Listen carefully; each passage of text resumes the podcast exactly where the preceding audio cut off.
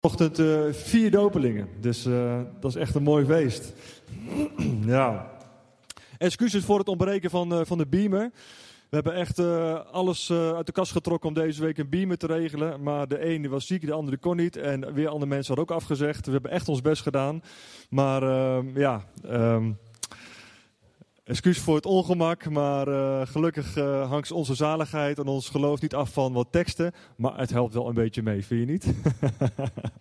We zijn ons ervan bewust. En we gaan binnenkort, een man of 5, 6, gaan we een kleine minicursus bij Henry geven. Zodat ze allemaal, dat we genoeg beamer mensen hebben. Dat even terzijde. Hartelijk welkom allemaal. Speciaal welkom voor de families natuurlijk van de dopelingen. En heel fijn dat jullie er allemaal kunnen zijn. En familie en kennissen. Wie zijn er allemaal meegekomen met een dopeling? Mag ik even wat handen zien? Ja, hartelijk welkom allemaal.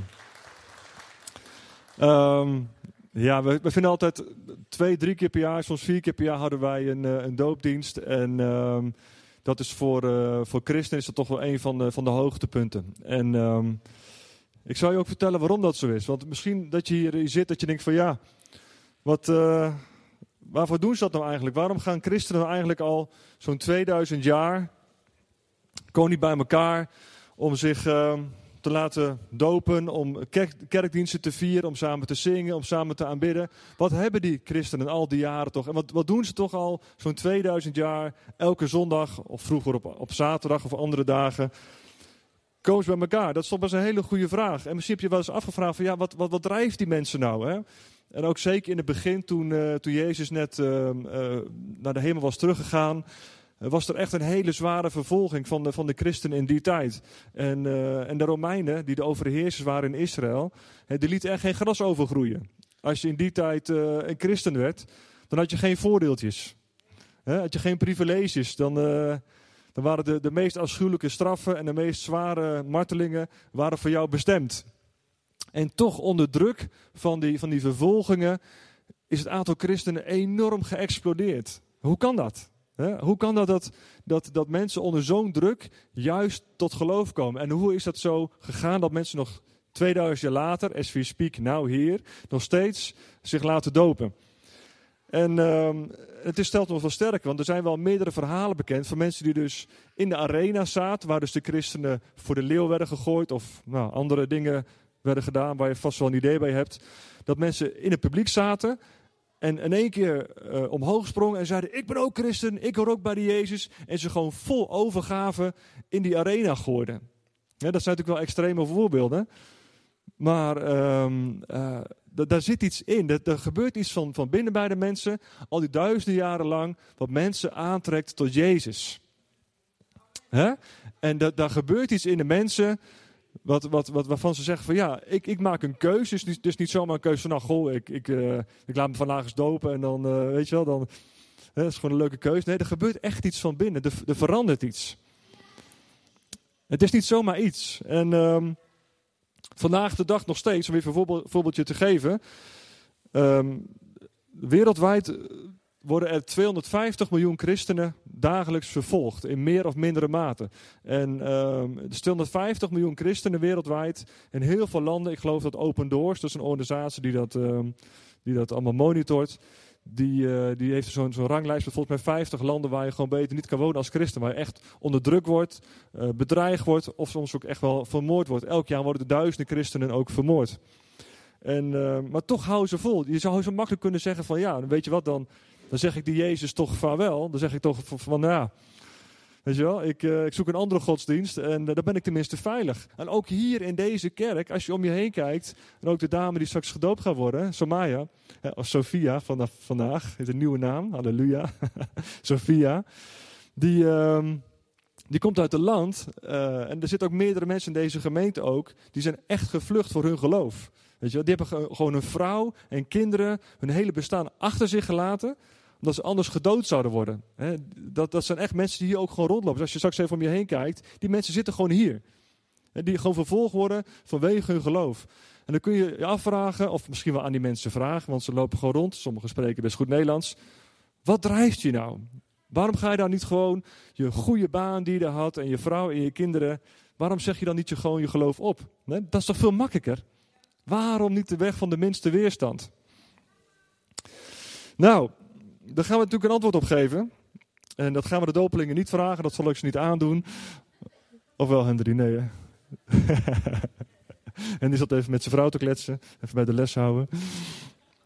Maar we gaan eventjes kijken naar het leven van Stephanus. En vandaag hebben we een Stefan in ons midden. Stefan, dus even je handje omhoog. Stefan laat zich vandaag ook dopen. Is een van de dopelingen. En weet je ook waar je naam van afgeleid is? Weet je wat je naam betekent? Ja, gekroonde. Ja, het is afgeleid van het woord Stephanos. Dat betekent krans, kroon of gekroonde.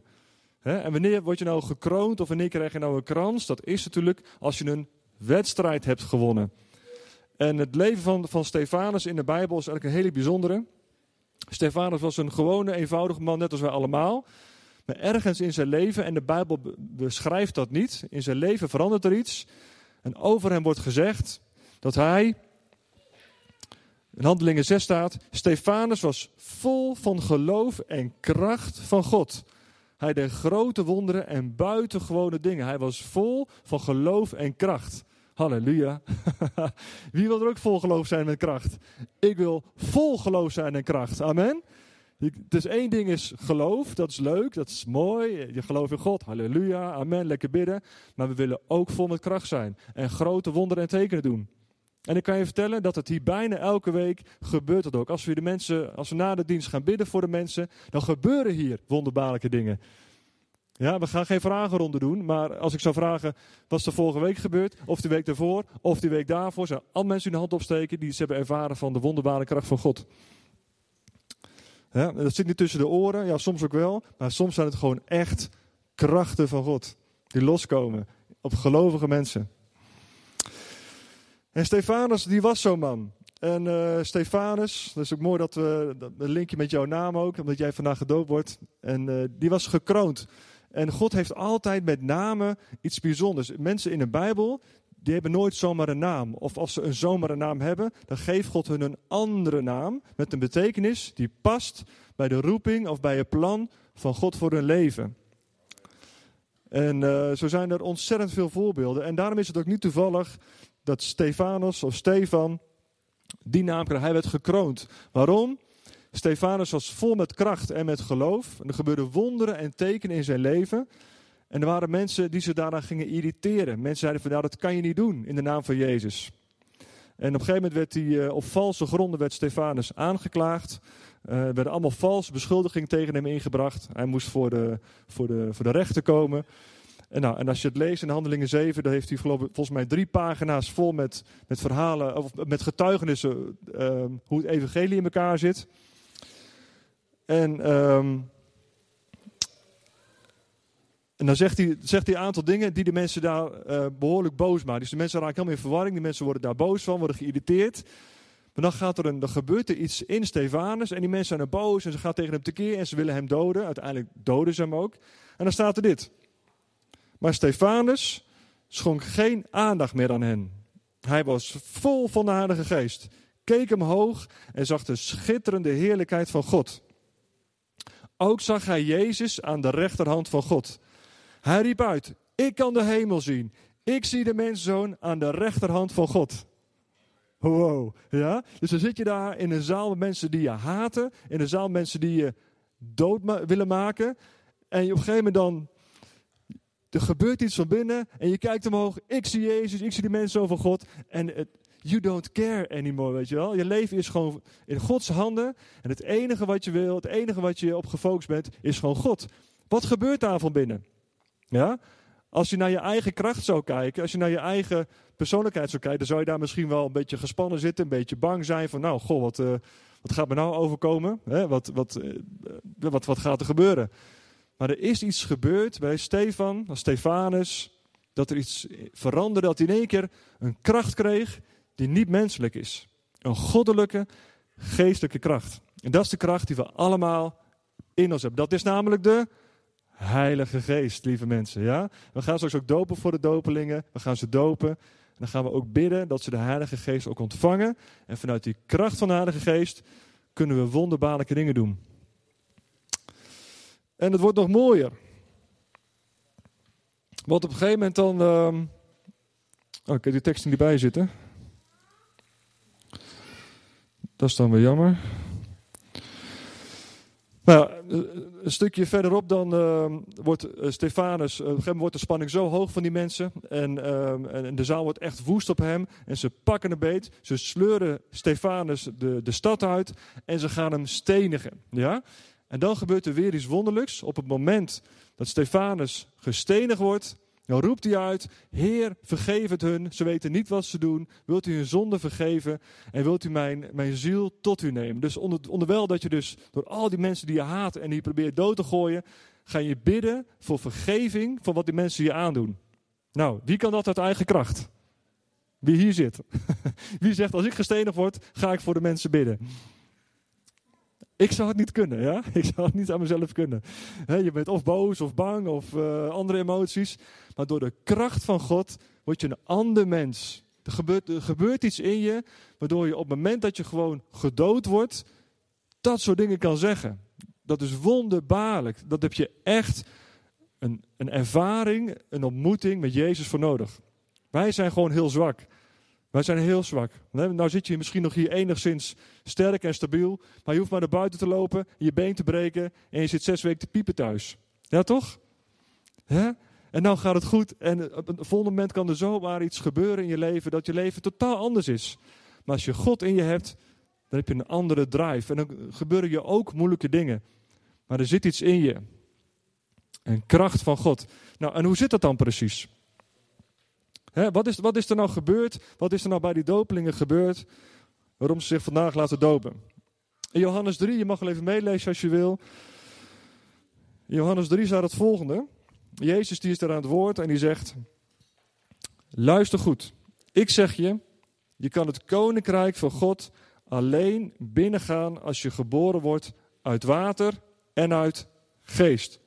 Anders niet. Uit de mens wordt menselijk leven geboren. Maar uit de geest van God wordt geestelijk leven geboren. Uit de mens wordt menselijk leven geboren, maar uit de geest Gods wordt geestelijk leven geboren. Het is dus niet vreemd dat ik zeg dat jullie opnieuw geboren moeten worden. De wind waait waarheen hij wil. Je hoort hem wel, maar je weet niet waar hij vandaan komt of waar hij heen gaat. Zo is het ook met iedereen die in de geest geboren is. Of uit Gods geest geboren is. Nou, hier staat eigenlijk de sleutel wat er gebeurt als je met Jezus gaat leven. Huh? Misschien weet je het niet, misschien ervaar je het niet. Maar je hele leven lang is God op zoek met zijn liefde om zich met jou te verbinden. God is liefde. God is de bron van liefde. God in zichzelf is liefde. En hij doet niks anders dan jou proberen in jouw leven ingang te vinden om een relatie met je aan te gaan, om zich één met jou te maken en alle rotzooi uit je leven, de zwarte bladzijden uit je leven, weg te wissen. Ja? We hebben allemaal dingen gedaan in ons leven die niet oké zijn. Of het nou grote dingen zijn of kleine dingen, maakt niet uit. Voor God is het allemaal hetzelfde. En God zoekt ernaar. God is elke dag op zoek. Hij trekt je steeds. Mensen zijn overal in de wereld, zijn ze met van alle dingen bezig. Allemaal valse religies of valse dingen. In ons zit een aangeboren mechanisme wat op zoek is naar God. En allemaal hebben we een honger, een dorst, een ervarende God. De een zoekt het in de sterrenkunde, de ander zoekt het in. Noem het maar. Ja? De lijst is oneindig.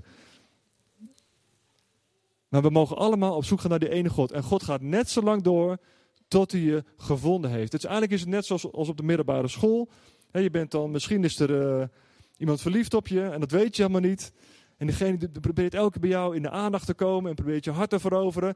Maar jij ziet hem gewoon als een vriend of als een vriendin. En op een gegeven moment dan ben je een keer op een gezellig feestje. En dan kijk je zo eens van, hey, eigenlijk is die best wel leuk. Of eigenlijk is ze best wel leuk. Ja? En één keer net of er iets van binnen gebeurt. Je krijgt een andere klik. En dan denk je van, hey, eigenlijk is het niet echt een leuke vriend of vriendin. Maar eigenlijk is er iemand op wie ik wel verliefd zou kunnen worden. Ja? Er gebeurt iets van binnen, je ogen gaan open en in één keer ga je die persoon zien als iemand anders. Je gaat bepaalde gevoelens krijgen. En zo is het met God ook. God die doet elke dag zijn best om jouw seintjes te sturen, om jouw boodschappen te sturen, om je zijn liefde te laten zien, om te laten zien dat hij voor je zorgt. En op een gegeven moment hoop ik, en de dopelingen hebben dat ervaren, dat ze weten van ja, eigenlijk God is er voor mij. God is er ook voor mij. En ik wil beantwoorden aan zijn liefde. Doop is eigenlijk, het is een opdracht. Hè? Als je gelooft, dan mag je laten dopen. Maar het is ten diepste een beantwoording aan de liefde van Jezus. Jezus wil zich aan jou bekendmaken. Wil zichzelf één met jou maken. En dan gaan we net als Stephanus vol met kracht wonderen en buitengewone dingen doen. Ja, ik word daar heel blij van. En God is alleen maar op zoek, elke dag op zoek naar jouw hart. Hij wil je hart hebben. Hij wil met je leven delen. Nu, op dit leven al. Hij wil met je door je hoogste dalen gaan. Als het goed met je gaat, halleluja, dank God ervoor. Als het slecht met je gaat, God is bij je. Hij heeft een plan met je leven en hij gaat voor je uit. En je bent nooit alleen. Ja? En het is zo fantastisch. Ja? En een doop is niet een bewijs voor een lang gelukkig leven. Alle mensen die net hun handen opstaken, er waren heel veel, misschien wel 70-80%. Die hebben niet allemaal een lang en gelukkig leven. Ons worden ook geen dingen bespaard. Sterker nog, de Bijbel zegt ook, als je gaat geloven, dan zul je nog bepaalde dingen op je pad krijgen ook. Maar laten we bidden dat op dat soort momenten de kracht van God in ons is. Dat onze broers en zussen om ons heen staan. Dat ze, God is voor je. Ik ben met je. We gaan hier samen doorheen. Halleluja. En daarom zijn we kerk. We zijn hier kerk omdat we elkaar steunen. We helpen elkaar. We willen met elkaar zijn. En als de ene moeilijk heeft, dan zegenen we die ander. Zegenen we diegene. En als er iemand blij is, zeggen we, we zijn blij met je. We zijn blij met jou. We zijn blij met je. Met de dingen die gebeuren in je leven. Maar alles vervaagt in het leven. Alles. Alles in het leven zal veranderen of gaat weg. Maar één ding blijft. En dat is de liefde van God. Dat verandert nooit. Voordat jij hier was, 10, 20, 30, 40, 70, 80 jaar geleden, voordat jij was, was Gods liefde en kracht hier al. En nu in deze tijd leven wij. En dit is de tijd waarin wij de keuze mogen maken van ons leven. En over een tiental jaren, dan zijn we hier niet meer. En waar ben je dan? Ik ben bij Jezus. Halleluja. Ja? En af en toe mogen we hier een feestje vieren. En is het heel fijn om hier te zijn met elkaar. En zeggen we, we gaan vandaag echt een te gekke dienst hebben. We gaan dadelijk de dopelingen helemaal onder water duwen. Het badje is best wel ondiep, dus we moeten goed ons best doen. Maar ik zou flink aanduwen zo. Ja, we gaan ze goed dopen. Amen. Geen spatje meer overeind. We mogen ook lol hebben in de kerk. Maar ten diepste is het gewoon, de dopelingen van vandaag hebben door diepe dalen of door grote hoogtes ervaren dat God met hen is. God is voor hen. En in het voorjaar waren Ines en Henry bij ons. En Henry zegt, ik laat me dopen. Toch? En volgens mij heb je dat besluit ook toen gemaakt. Of had je van tevoren al bedacht? Half uurtje ervoor. Ja, en Henry en ik, of Henry die vertelde dat ons. En Henry wil natuurlijk gelijk gedaan worden zoals Henry, weet je wel, gelijk actie. Maar ja, we hadden corona, dus moesten even een paar maanden wachten. En ergens is zo'n besef gekomen van ik wil met God leven. Er is iets veranderd in mijn leven en ik ga het avontuur aan. Want het is een avontuur. Als je denkt dat je leven met God saai is, dan moet je een weekje bij mij meelopen, een paar weken, ja? Of met andere christenen hier. Jongen, er gebeurt van alles, man. Je weet niet wat je overkomt soms. En als je denkt dat je leven beperkt wordt door God, of dat je leven vol met strakke regels zit, dan mag je nog leren ontdekken dat God echte vrijheid geeft. Echte vrijheid. En af en toe doet hij ook nog een vet wonder. Wat wil je nog meer? Ja? Nou, ik ga het afronden. Ik ga me omkleden, ik ga niet zo het water in. Ik ga nog even wat voorbereidingen treffen. En dan geef ik het over aan Johan, denk ik. Volgens mij gaan jullie nog wat moois zingen zo. En voorbereiden. En volgens mij mogen de dopelingen ook zich gaan voorbereiden. Maar we zien elkaar zo nog wel. Dankjewel.